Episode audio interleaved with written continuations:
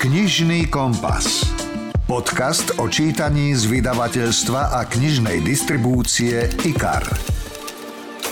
Láska ku knihám je dar. Dar, ktorý môžu odovzdať rodičia svojim deťom. Dar, ktorý môžete nájsť kedykoľvek v živote, len asi treba naraziť na tú správnu knihu.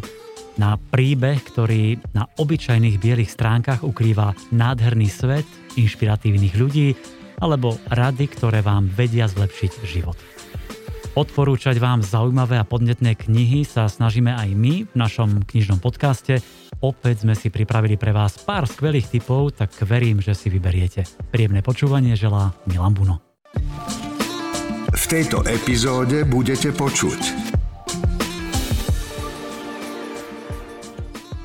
Rozhovor s bývalým politikom Miroslavom Beblavým o jeho knihe Nová šľachta, papaláštvo od Mečiara po Matoviča. Tam máte príbuzných, rozlezených a milenky po všetkých možných funkciách a vlastne už oni z toho robia normál. Tak vtedy, vtedy je už veľmi ťažké s tým bojovať. V mini rozhovore s Janou Pronskou predstavíme romancu Právo na lásku. Ponúkneme tipy na psychotriller Neznáma žena, nového Jonasa Jonasona, predvedieme jogu smiechu a ukážeme vám veľkú knihu superschopností. Máme pre vás prekvapenie v podobe skvelej audioknihy, No a úrivky z kníh prečítajú Zuzana Jurigová Kapráliková, Boris Farkáš a Všemysl Boublík. Rozhovor zo zákulisia kníh. Pri tejto knihe sa občas zasmejete, ale oveľa častejšie budete zúriť, krútiť neveriacky a pobúrenie hlavou, pretože dostanete ako na podnose rôzne kauzy, prípady papalášstva a historky z našej politiky. Tá kniha sa volá Nová šľachta s podtitulom Papaláštvo od Mečiara po Matoviča a jej autorom je bývalý poslanec Miroslav Beblavý. Vítajte. Ďakujem pekne.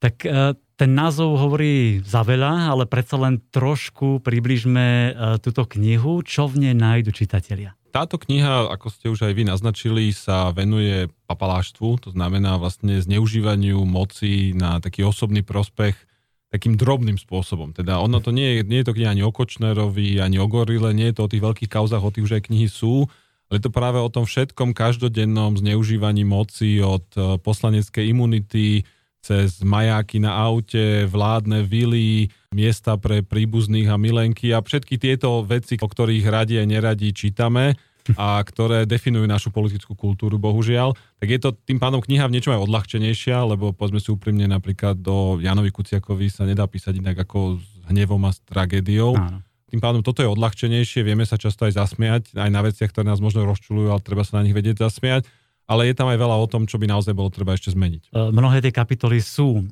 provokatívne, sú také štiplavé, asi naštvu mnohých spomínaných a dotknutých. Napokon aj vy ste boli v politike a často ste upozorňovali na rôzne malé, väčšie kauzy prominentov, liežli ste im na nervy. Tak myslím, že aj táto knižka ich veľmi nepoteší. Ja som sa snažil byť naozaj spravodlivý, teda písať aj o dobrom, aj zlom pri tých hmm. ľuďoch poviem príklad, e, ja tam vyslovene napríklad vysvetľujem, že Jan Figel je politik, ktorý na jednej strane sa zamotal do viacerých takýchto vecí, získal veľmi lacno byt, mal tam zlaté padáky pre svojich ľudí a, a ďalšie veci, ale zároveň sa pokúšam vysvetliť aj, čo urobil pre Slovensko dobrého. A naopak je tam aj Jan Slota, ktorý lietal stíhačkou a má mnoho iných takýchto papalášizmov a u neho teda hovorím, že ale veľmi nič dobrého po ňom nezostalo. Takže snažím sa, aby to bolo trošku v kontexte, a zároveň naozaj sa snažíme aj ľuďom občas ukázať aj pozitívnych hrdinov, lebo keď som túto knihu začal písať, tak práve aj riaditeľka vášho vydavateľstva mi hovorí, že číta sa to dobre, hm. ale že hrozne ju to hnevá e, lebo sú tam len, len tie veci, tak sme sa potom pokúšali naozaj ukázať aj ľudí, čo s tým bojovali, e, aj zmeny, kde sa pozitívnemu podarili, to znamená, čitateľ sa nemusí obávať, že ho trafí šlak, ako hovorí kedysi Julius Satinský, ale občas bude zúriť, občas sa zasmeje a hlavne by som pa uvidieť tú politiku znútra a zozadu. Áno, ale ja som sa niekedy tak cítil, ako hovoril Losatinsky, šľak me ide trafiť z tých vecí a spomínate tam množstvo tých mien, či už e, nedávnych alebo tých súčasných. E, je tam aj Matovič, Fico, Kotleba, Maser, Kostka, tuším ste ho nazvali slovenský Rasputin a mnohí ďalší, veľmi zaujímavé bolo Robertovi Kaliňákovi ako píšete, majster v umení zaviazať si ľudí cez rôzne službičky a zneužiť ich proti ním, keď sa mu postavili. Neobávate sa trošku z ich strany útokov alebo osočovania, nebodaj trestných e, oznámení? Tak e, každý môže podať žaloby, oznámenia. Ja som, aj keď som naozaj odhaloval tieto kauzy ešte v politike, tak som mal kopec trestných oznámení aj žalob na seba. Nikdy to neskončilo žiadnou prehrou, lebo, hmm. lebo nemalo prečo. Takže nedá sa to vylúčiť, ale veľmi sa toho neobávam. E, musím sa priznať, je to jedna vec, ktorá sa môj manželka pýtala pri tej knihe, hovorí, že že jasné, že toto si zažil aj 10 násobne v politike, ale že teraz, keď si z toho úspešne vonku a už robíš úplne iné veci, že chce sa ti ešte do toho vrácať. Mm-hmm. A je to, je to možno niečo, čo keby som bol býval to písal úplne len s chladným rozumom, by som nenapísal, ale ja som, pot- ja som túto knihu chcel napísať už dlho. Lebo naozaj tie roky v politike ja som s tými vecami bojoval, aj za cenu často nejakých e, konfliktov. Ano. A toto je pre mňa aj taký spôsob, ako to nejakým spôsobom uzavrieť, aby to neodišlo na prázdno a hlavne, aby sa niečo aj zmenilo. Lebo treba povedať, že napriek všetkej kritike teraz máme vládu, ktorá je šancou, nádejou na zmenu, ale veľa tých zmien sa nedieje. A pre mňa je tá kniha aj spôsob možno ako už zvonku, ako občan na to potlačiť, lebo poviem to na jednom príklade, ja tam v tej knihe ukazujem, ako viac ako 280 uh, e, aut má na Slovensku maják, okrem uh-huh. ministerských, a to nie sú ministerka, prezident, mimo toho všelijakých menších úradníkov a papalášov, ktorí nemusia dodržiavať žiadne pravidla. No a ja som čakal, že za tejto vlády sa to zmení, ale sa to nezmenilo a vnímam aj v tejto knihe spôsob, ako trošku na to potlačiť. Mm. Takže preto mi to stojí za to, aj keď už sa na mňa niekto, niekto ponadáva. Poviem to na príklade, je vládna vila pre premiéra strašne drahá za 4 milióny eur, ktoré kúpil Pelegrini a do ktorej sa mal nasťahovať ale až Matovič. A ja som zistil pri písaní tej knihy, že ešte nie je prepísaná na štát tá vila, že ešte sa môže vrátiť, aj peniaze sa nám môžu vrátiť, čo za ne už štát mal zaplatiť. A tak som o tom urobil video ešte počas písania knihy. To video si pozrelo 300 tisíc ľudí. Na premiér Matovič síce mne vynadal statuse, ale zároveň dal príkaz, aby sa tá vila vrátila. To znamená, že ja som, môžem si, dovolím si povedať, že ušetril som štátu 4 milióny jedným videom a to stojí za to, aby vám niekto vynadal. Ako to naozaj, že na to zase ja som zvyknutý.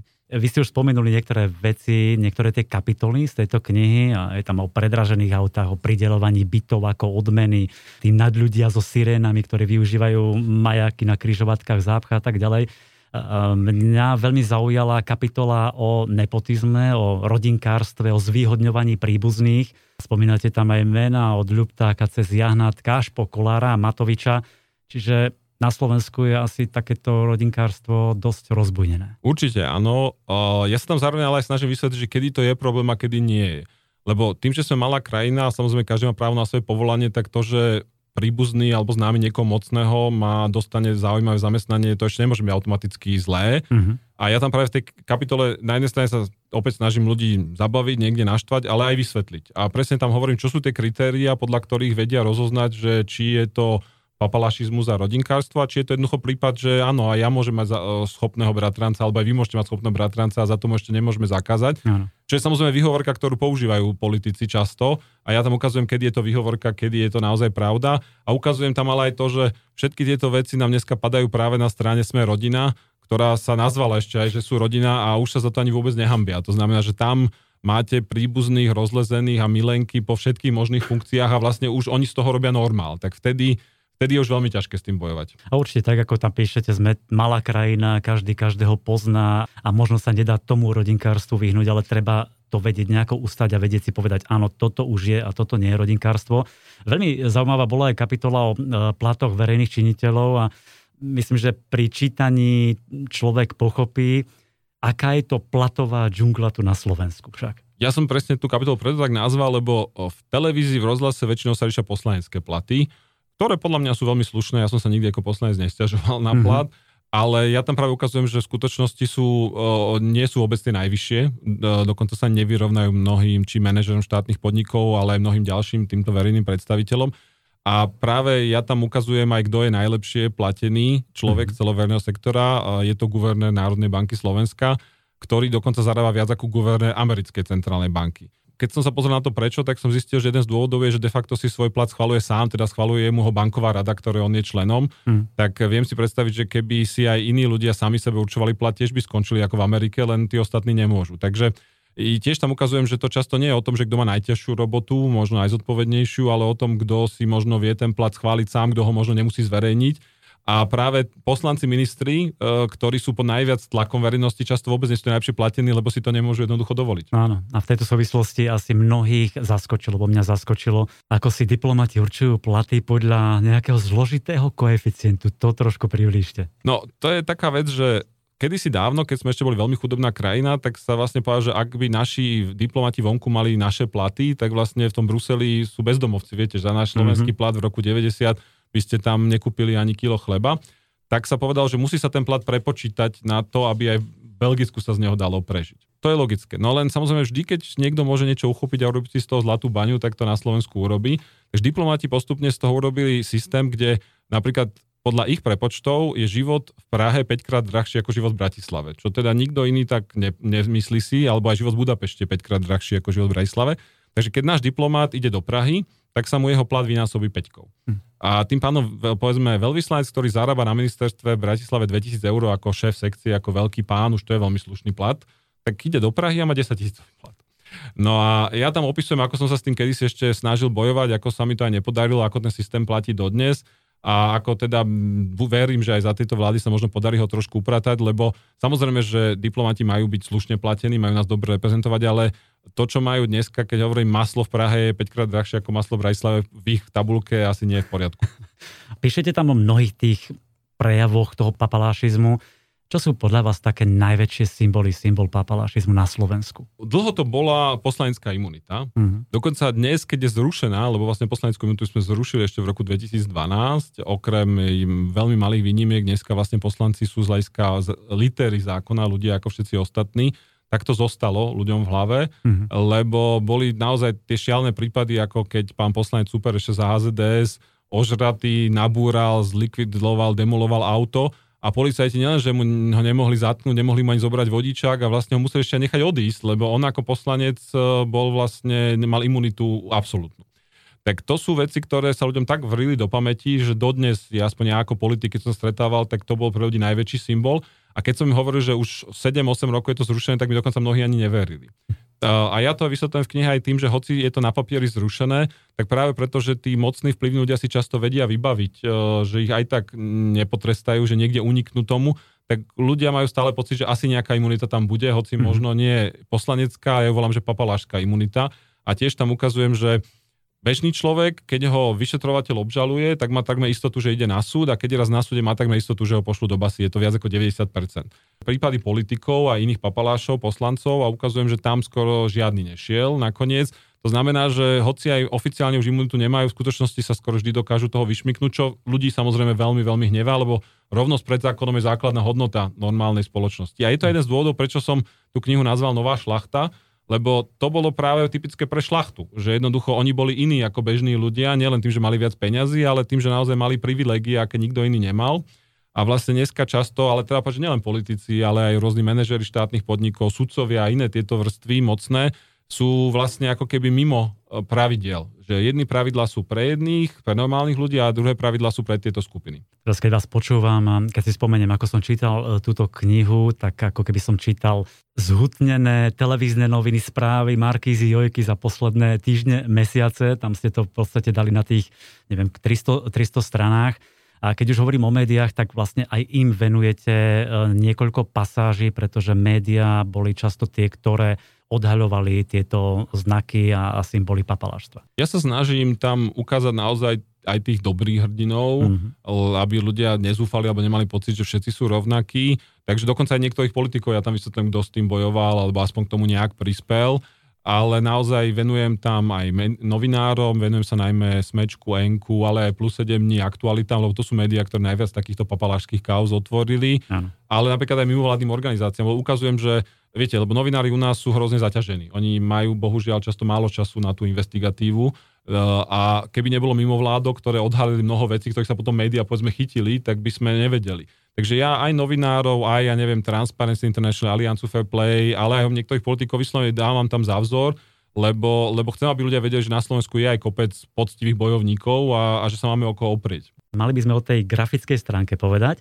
lebo keď sa človek pozrie na, na tú obálku knihy Nová šľachta, tak vidí, že tam je šúty. Áno, ja som veľmi vďačný Šutimu, že, že bol ochotný, urobil teda obálku aj vnútri ku každej kapitole ilustráciu tak on má vysoký štandard vo všetkom, ale veľmi najmä tá obálka, som veľmi povďačný, lebo dal do nej svoju invenciu. Myslím, že je, tam tak, je to taký erb papalášizmu a myslím, že to veľmi pekne zmotnil a zatiaľ naozaj je to to, čo sa ľuďom aj páči. Takže ja ako autor trochu aj žiarlim, že ja som napísal 300 strán, ale myslím, že Šutý to obálkou to až zatienil. Áno, je veľmi vydarená. Celú tú knihu ste začali osobným príbehom, tak ním ukončíme.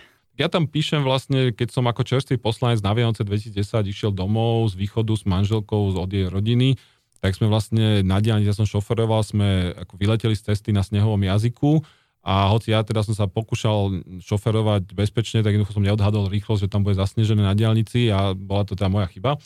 A ja tam opisujem vlastne, ako policajt, ktorý to prišiel vyšetriť, mi vlastne automaticky vrátil občiansky aj vodičský, lebo som bol poslanec od ma spoznal a mali sme vtedy ešte imunitu. A ja hovorím, že ja tam píšem práve v tej knihe o tom, že ako ja som sa v tej chvíli strašne hambil, lebo ja som mal hm. veľmi zlý pocit z toho, že som mohol ohroziť nielen seba, svoje dve malé deti, svoju manželku. Uh, mal som pocit, že teda hoci som ani nemal alkohol, ani neviem, ne, nešiel som 180, tak mal by som dostať nejaký trest a tu mm. zrazu presne som bol vlastne na človek, že každému inému by povedzme aspoň 100-200 eur dali a mne by ne ich nedali. Tak hovorím o tom, že ja som vtedy toho policajta kvázi prinútil mi dať pokutu, ale najmä z toho, že vlastne som cítil potrebu trestu, že vlastne mne sa uľavilo, keď som tú pokutu zaplatil, lebo som mal pocit, že áno, stalo sa a musím sa z toho poučiť. A to ma naozaj odštartovalo na celej tejto dráhe, lebo som si uvedomil, že je to úplne choré, keď ja len preto, že som poslanec, má mať, akože to nemá žiadnu logiku, aby ja som zrazu neplatil dopravné pokuty a potom už samozrejme som sa venoval aj iným veciam, ale tam to všetko začalo. Nová šľachta je kniha o spôsoboch, metódach a fintách, ako si tí hore bez hamby užívajú svoje postavenie a neraz ho aj zneužívajú. 300 strán konkrétnych historiek, kaos, prípadov, o ktorých ste možno počuli a o mnohých ste ani netušili. Veľmi zaujímavé čítanie, neodporúčam ľuďom s vysokým krvným tlakom, ale ostatným rozhodne. Autorom knihy je bývalý poslanec, ekonóm, ktorý sa venoval sociálnej politike, školstvu, verejným financiám, Miroslav Beblavy. Vďaka za rozhovor. Ja vám pekne ďakujem. Počúvate podcast Knižný kompas. Boli ste niekedy v uplynulých dňoch v knihkupectve? typujem, že skôr neboli, tak ako čoraz viac ľudí v posledných týždňoch. Ukazujú to najnovšie čísla. Protipandemické opatrenia spôsobili, že do knihkupectiev chodí oveľa menej ľudí ako predtým. A ani online predaj nie je vykúpením. Hoci sú kamenné knihkupectva otvorené, počet zákazníkov na predajnú plochu sa obmedzuje podobne ako v iných predajniach. Navyše sme opatrnejší, takže po knihy si chodíme menej často. A to je top predvianočná sezóna v plnom prúde. Trpia tak knihkupci, vydavatelia aj samotní autory. Takže ak si nájdete chvíľu, zájdite do toho svojho obľúbeného knihkupectva, zalistujte si v knižkách a prípadne si nejakú kúpte. Možno vás inšpirujem nasledujúcimi tipmi. IKAR. Čítanie pre celú rodinu. Keď poviem storočný starček, ktorý vyliezol z okná a zmizol, asi nemusím veľa dodávať. Typujem, že drvivá väčšina z vás pozná tento svetový bestseller, ktorý vyšiel aj ako audiokniha a neskôr ho tiež sfilmovali. Jeho autorom je švéd Jonas Jonasson, ktorého sme si obľúbili aj vďaka ďalším príbehom ako analfabetka, ktorá vedela počítať, zabijak Anders a jeho priatelia a v Lani vyšlo pokračovanie 101-ročný starček, ktorý sa obával, že priveľa myslí. No a teraz tu máme už piatú knihu, pri ktorej sa určite zabavíte. Volá sa Pomsta je sladká a znovu stretnete také tie typické Jonasonovské bizarné postavičky, zažijete absurdné situácie a nájdete všade prítomný humor. Na úvod podstatná otázka, ako reaguje človek, ktorému skočíte na otlak? No, možno v hneve vyloží smetiaky na miesta, kde vám dokonale prekážajú, alebo sa správa drzo a nepriateľsky, možno vám doškriabe auto, nahúcká psa na vaše sliepky. Jednoducho, prieky, zvady a schválnosti sa takmer v rovnakej podobe vyskytujú na celom svete. A presne to sa dá výborne speňažiť. Dôkazom toho je originálny podnikateľský nápad, vznik akciovej spoločnosti Pomsta je sladká. Všetko sa to začalo úplne bombasticky. Reklamná kampaň zabrala a riaditeľovi firmy Hugovi Hamlinovi prišli desiatky objednávok. Väčšine išlo o čire šialenstvo Traja záujemcovia sa chceli navždy zbaviť svokry, jeden žiadal o pomoc pri dobití Albánska, ďalší sa zasa túžil pomstiť vlastným démonom. Jedného dňa však Huga navštívila svojrázna dvojica klientov a jeho život sa od základu zmenil, keď zistil, že všetci traja majú spoločného nepriateľa. Kniha Pomsta je sladká vás vtiahne do šialeného víru udalostí, ktoré sú nepredvídateľné a nečakané.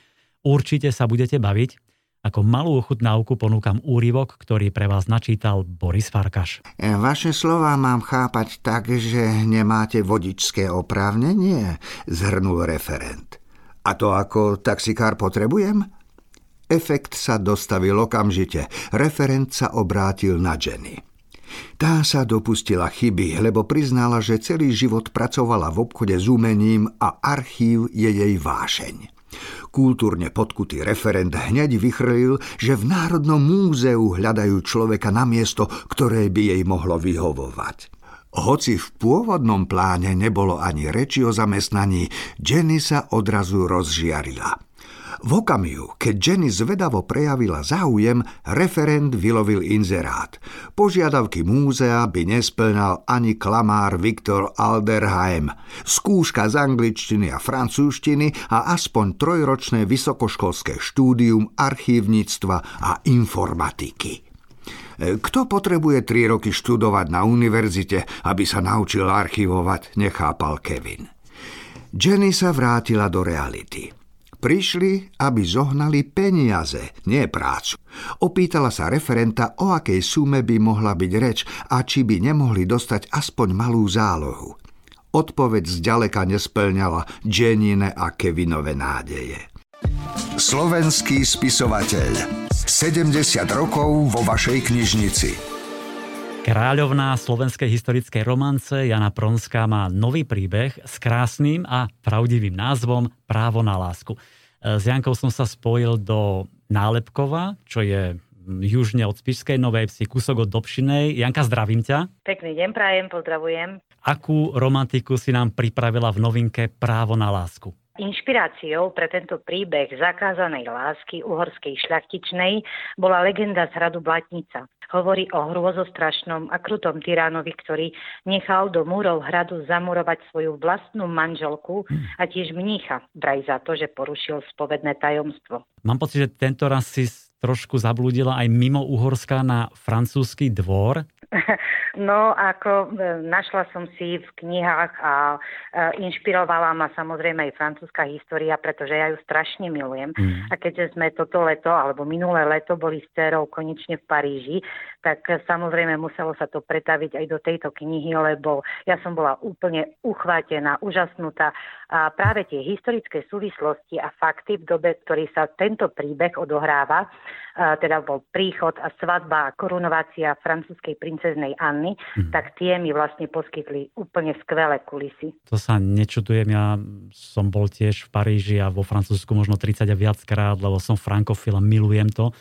Takže pekne si prepojila vlastne ten francúzsky dvor Francúzsko s hrôzostrašnou legendou z Blatnice. Čiže je to taký opäť e, mix histórie, legend a silných osudov, ako to máš ty rada. Určite práve preto, že tie príbehy, ktoré sa nechajú inšpirovať históriou, e, predkladám ich čitateľom, takže a keď to prepojím s tým e, romantickým príbehom a hlavne takým tým svojským štýlom, akým to predkladám čitateľom ja, tak dúfam, že sa to tá kniha Právo na lásku bude dobre čítať taktiež. Mm-hmm. Tie dve hlavné postavy sú e, Bianka a Damien však. Áno. A áno. teraz moja otázka, verím, že ten záver bude šťastný a že obaja zistia, že majú právo na lásku, tak ako my všetci.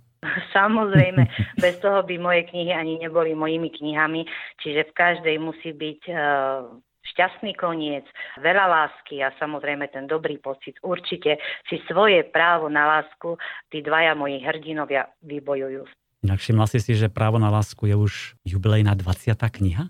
No samozrejme, že som si to... tak to chce nejakú ja oslavu však? Teším. Ako ja by som sa veľmi rada alebo zúčastnila nejakého krstu alebo hmm. nejakej oslavy. Určite si ju doma urobíme, pretože 20 kníh napísať, keď som písala tú prvú zlatníkovú chovanicu, ja som vôbec nemala predstavu, že sa to takto rozbehne a že od tej prvej pribudne ďalších 20 kníh, tak to je niečo úžasné. Hmm, súhlasím, svedčia o tom aj všetky tie ohlasy a reakcie 10 tisícok čitateľiek, aj čísla predajnosti. Takže e, držíme palce aj pri tých ďalších knihách, ktoré už určite máš v hlave, ako ťa poznám. No a dáme si aj úryvok z historickej romance Právo na lásku. Z knihy číta Zuzana Jurigová Kapráliková. Žena ležala na podlahe a z rozrazených pier jej políci stekal pramienok krvi. Miešal sa so slzami a vpíjal do drahého koberca. Dlaňami si zakrývala tvár a odovzdane čakala, kedy manželova zúrivosť pominie. Bolelo ju celé telo. Cítila každý buchnát, každý úder jeho mohutných pestí. Už ani kričať nevládala, to bôž nie sa pohnúť či brániť. Cítila, ako stráca vedomie a zúfalo prahla potom, aby bolesť pominula. Zmizla rovnako ako on, ako jeho zloba, nenávisť a bezbrhá krutosť. Vôbec si nepamätala časy, keď jej telo nezdobili modriny od jeho pestí, keď necítila tú neznesiteľnú bolesť na tele i na duši, ktorá ju spútavala ako kovový pancier a zo šťastného dievčaťa, čo si užívalo život, urobila zatrpknutú, ustráchanú bytosť. Ibaže ona ten očistec prijala dobrovoľne. Sťažka otvorila viečka a na prstoch zbadala svoju krv. Ako ste sa opovážili bez môjho vedomia a súhlasu opustiť blatnicu? Reval dookola ako zmyslov zbavený a z úst mu frkali sliny na všetky strany.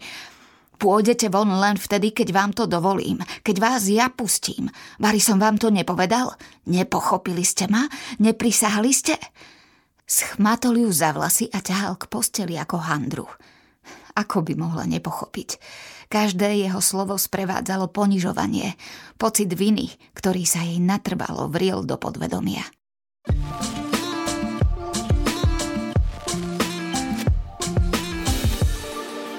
Pred pár dňami vyšiel nový psychotriller od Mary Kubica, ktorý vás navnadí, vezme na divokú jazdu, z ktorej nebudete vedieť vystúpiť. Je to šťavnatý, taký vzrušujúci thriller, ktorý má všetko, čo má mať tento žáner vraždu v malom mestečku, vraha na úteku, strašidelný starý dom a temné tajomstvá, ktoré sa nad tým všetkým vznášajú. Tá kniha sa volá Neznáma žena a rozpráva o Sady a Willovi Faustovcoch, ktorí sa presťahovali z rušného Chicaga do mestečka na malom ostrove v štáte Maine. Krátko na to dôjde v ich susedstve k chladnokrvnej vražde. Násilná smrť Morgan otrasie celou miestnou komunitou, no nikoho nezasiahne tak veľmi ako Sády, ktorú znepokojuje aj temná minulosť jej rodiny. Keď sa rozbehne policajné vyšetrovanie a Sády sa ocitne medzi hlavnými podozrivými, rozhodne sa na vlastnú pesť vypátrať, čo sa vlastne stalo v tú hroznú noc, keď zomrela Morgan.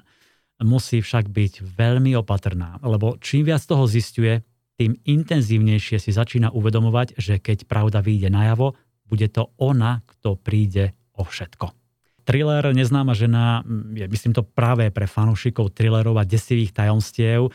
New York Times napísal, že je to doteraz najlepšia kniha od Mary Kubica. E, naozaj výborne napísaný príbeh, v ktorom vás autorka doslova hypnoticky udržiava v napätí, pohltí vás a predkladá jednu intrigu za druhou. Je to príbeh o podvode a prefíkanom klamstve.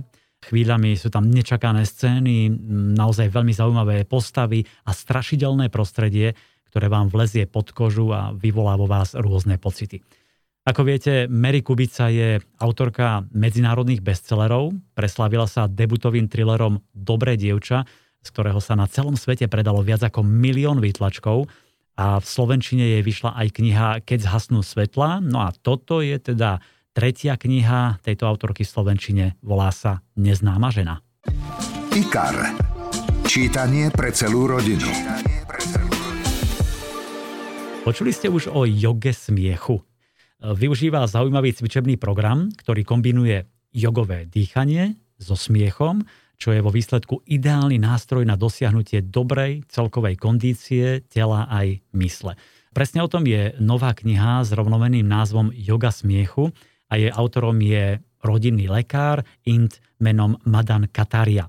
Určite viete, že smiech zvyšuje prísun kyslíka do tkaní, posilňuje imunitu, uľavuje od bolesti, e, dokáže znižovať hladinu stresu, dokonca pomáha chrániť pred rôznymi chorobami, ako sú kardiovaskulárne, cukrovka, artritída, migréna a rakovina. Je to silná technika, bezpečná, ľahká a veľmi zábavná. No a táto kniha približuje históriu a vývoj jogy smiechu, ale čo je ešte dôležitejšie, nájdete v nej praktické cvičenia. Tie sú dnes mimoriadne obľúbené po celom svete, praktizujú sa vo firmách, školách či v domovoch dôchodcov. Madan Katária napríklad spomína vedecký výskum, ktorý v posledných 4-10 ročiach dokázal, že smiech má naozaj hlboký účinok na naše tela a mysle, ale ľudia sa ako si zabudli smiať a následkom toho sú často chorí. Udržať si pevné zdravie sa tak stalo výzvou. Našťastie objavila sa takáto yoga smiechu, ktorá tisíckam ľudí pomáha vyrovnať sa so stresom a čeliť problémom s úsmevom na tvári. Tak možno budete prekvapení, ale e, nepotrebujete k tomu nejaké špeciálne pomôcky, žiadny cvičebný úbor, ani drahé kurzy. Stačí sa začítať do knihy Yoga smiechu a vyskúšať niektoré cvičenia. Stonožka. Knižná kamoška pre všetky deti priateľka vašich detí Stonožka opäť priniesla deťom nádhernú knižku, ktorá sa volá Veľká kniha superschopností. Napokon, ktoré dieťa by nechcelo mať superschopnosti hrdinov, ako je Batman, Spider-Man, Superman a tak ďalej, tak ďalej.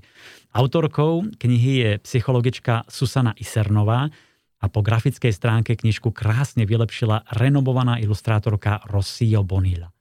Takže aká je táto nová knižka. Vyzvedal som u Lucie Hlubeňovej, šéf-redaktorky vydavateľstva IKAR pre detskú literatúru. Prináša naozaj veľmi zaujímavý koncept obrázkovej knižky.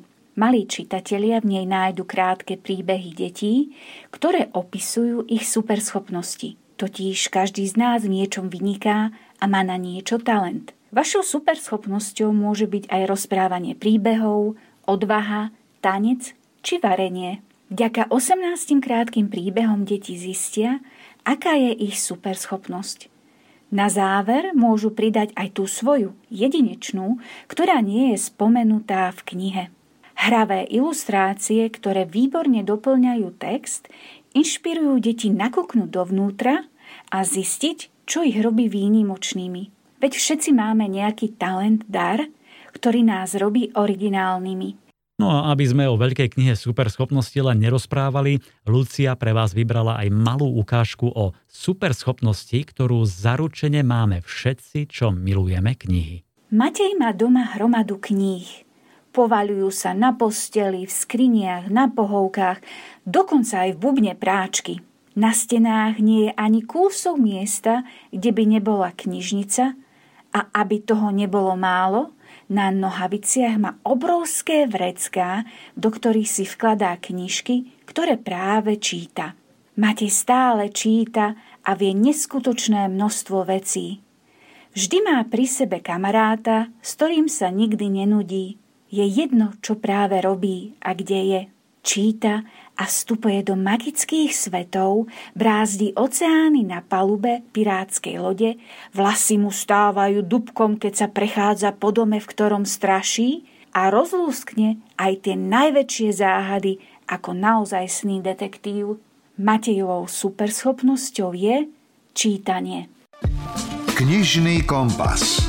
Podcast o čítaní z vydavateľstva a knižnej distribúcie IKAR. Čítali ste už najnovšie kráľovstvo od Jones Boa. Mrazivý príbeh o dvoch bratoch, rodinných tajomstvách, pomste, vraždách. Jednoducho skvelé čítanie. A teraz už aj počúvanie. Áno, Nezbové kráľovstvo vyšlo ako audiokniha vo vydavateľstve Publixing. Má vyše 16 hodín a výborne ho načítal Přemysl Boublík. Herec s pôvodom z Českého písku, ale od detstva žil v Košiciach a myslím, že jeho hlas výborne sadol na tento severský thriller. Veď posúďte, tu je úryvok z audioknihy Kráľovstvo. Ako 17-ročný som sa konečne odhodlal. S otcom sme sa vtedy ocitli v stodole sami. Držal som rebrík, on menil žiarovku pod stropom. Stropy v horských stodolách nie sú zbytočne vysoké ale napriek tomu som zrejme cítil, že pre neho predstavujem hrozbu. Nesmieš stvárať s Karlom to, čo robíš. Aha, tak nie, odpovedal pokojne otec a doskrutkoval žiarovku. Potom zišiel z rebríka, držal som ho z celej sily. Odložil starú žiarovku a začal ma byť. Neudieral do tváre, ale na všetky tie meké miesta na tele, kde to bolí najväčšmi. Zostal som bez dychu ležať v sene. Naklonil sa nado mňa a zašepkal zachrípnutým hlasom. Roy, ty nebudeš svojho otca obviňovať z takýchto vecí, lebo v opačnom prípade ťa zabijem. Máš jedinú možnosť otca zastaviť, držať hubu, počkať si na príležitosť a potom ho zabiť.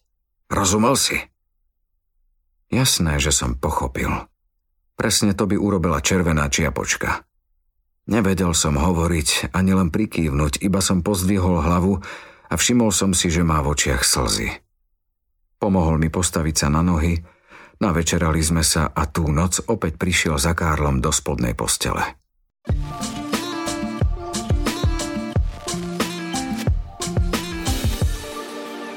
My vo vydavateľstve zvykneme vravieť, nezáleží na tom, kde ste, s kým ste, ale s knihou nikdy nie ste sami.